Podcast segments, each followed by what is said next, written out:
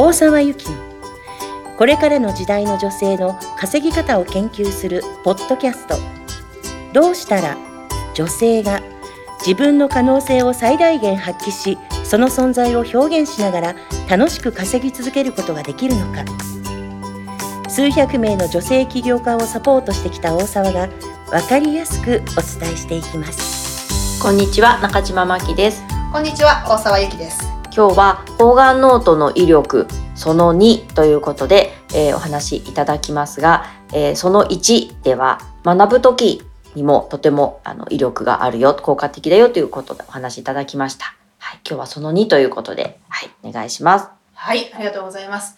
えー、まあこの間も言ったんですけれども方眼ノートっていうものをうちの塾では使っていて、はい、えー、まあ通称うんサクッと名付けた起業ノートっていうことでうちでは使ってます。うん、で、えー、まあこれ本当にね方眼ノートっていうかこのノートはあの無限の力を秘めていて、はいうん、可能性を秘めていて、うん、あのなんか私が使ってるとタスク管理するものなんですか？とかスケジュール管理するものなんですか？それあのメモ取ってるんですか？なんて言われるんですけれども全然違うんですよね、うんうん、あのいろんなことができる。例えば痩せちゃう人もいるし。おお痩せちゃう。すごい。あの私はねあの残念ながらまだその恩恵には扱ってないんですけれども あの痩せちゃった人は7キロぐらいえー、すごいですね、うんうん、あとはそうですねえーまあ、海外の講演講座が決まったりとか。お素敵。人によっては1億円の契約を取ったりできるようになるなんていうことが起きてるわけですけれども、はいはい、まあ、そんなあの効果のあるノートなんですが今日はその、うん、威力2っていうことで、はい、えー、論理的思考ができるようになっちゃうんだよ、っていうことをお伝えしていこうと思います。はい、論理的思考ですね。まあなんかこれだけ聞いただけでも漢字が5文字になって。て確かに。論理的思考。はい。だいぶ硬いですね。硬いですね、うん、なんか国会議事堂みたいな、ちょっとこうシャッター降りちゃう人がいるかもしれないですね。はい。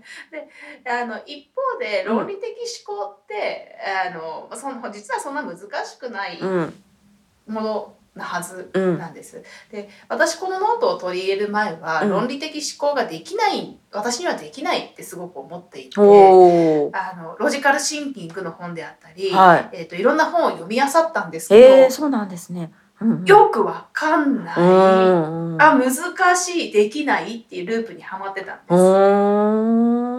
がこのノートを取ることによって、はい、どんどんどんどん徐々に徐々に論理的思考っていうのができるようになっていっています。でここで言う論理的思考っていうのは、うん、まああのひらすごくすごく平たく言うと、うん、筋が通ってて分かりやすい。うん。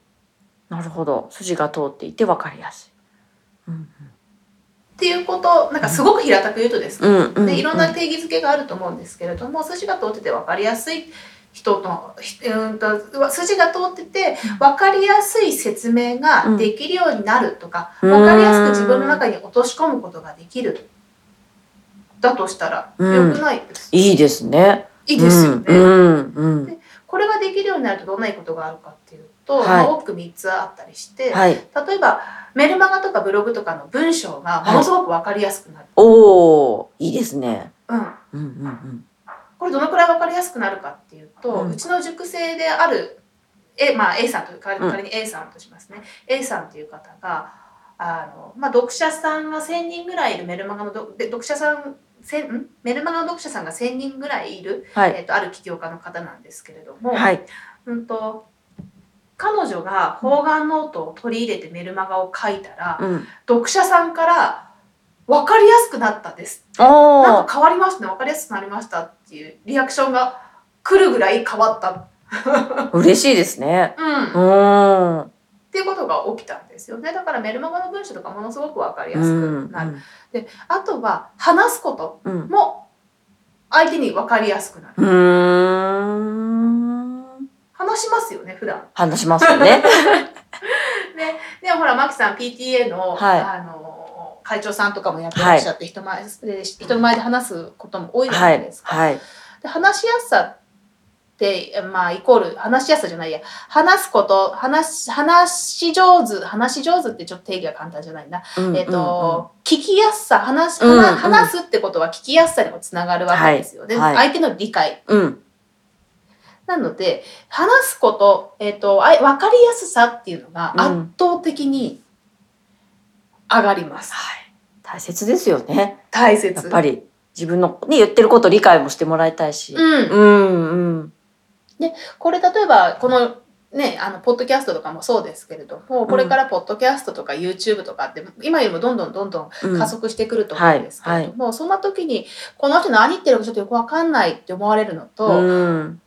あこの人の言ってることよくわかるって思ってもらえるやっぱり後者の方うがん売り上げとかうん。にも直結していってしまうわけですよね。本当ですね。うん。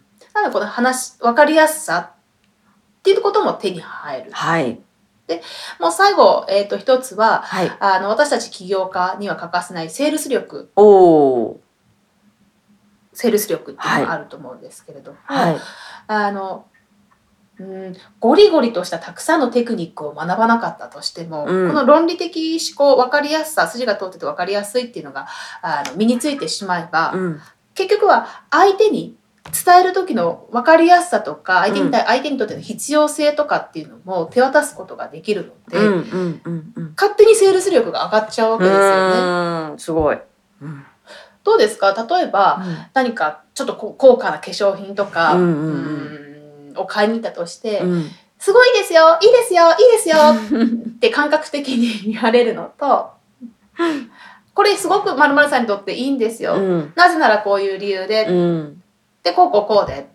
であなるほどなるほどって思うのとどっちがやっぱ買ってみようと思うかって言ったら、うん。なるほどってね思った方が買えますよね。うん。うん。思います。でちょっと脱線すると、うん。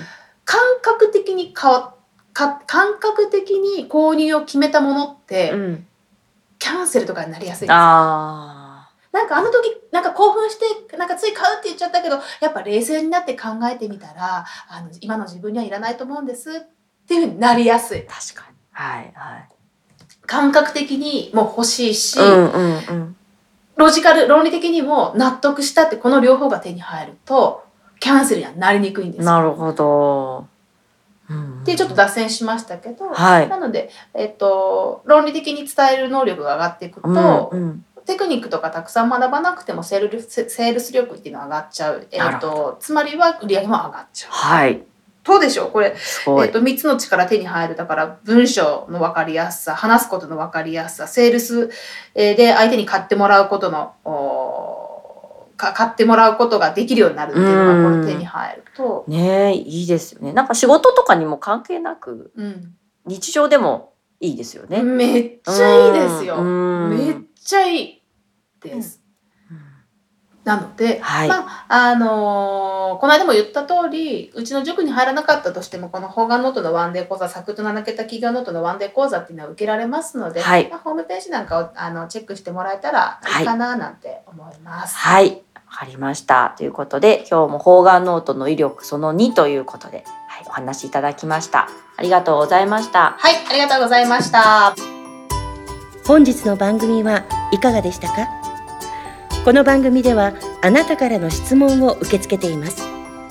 大沢ゆきと検索しホームページ上から質問をご記入ください。